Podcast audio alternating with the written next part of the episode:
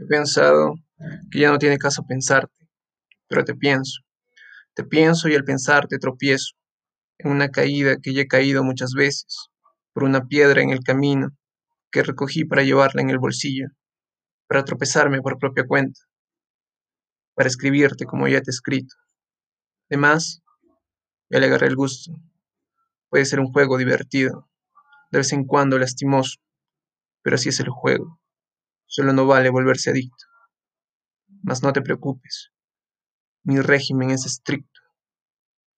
Quiero saber si también tú lo has jugado conmigo, si te has tropezado con mi recuerdo, o si te ha dolido. Puede sonarte pretencioso, pero no te confundas, no me mueve el morbo. Yo solo quiero saber si también me llevas en el bolsillo.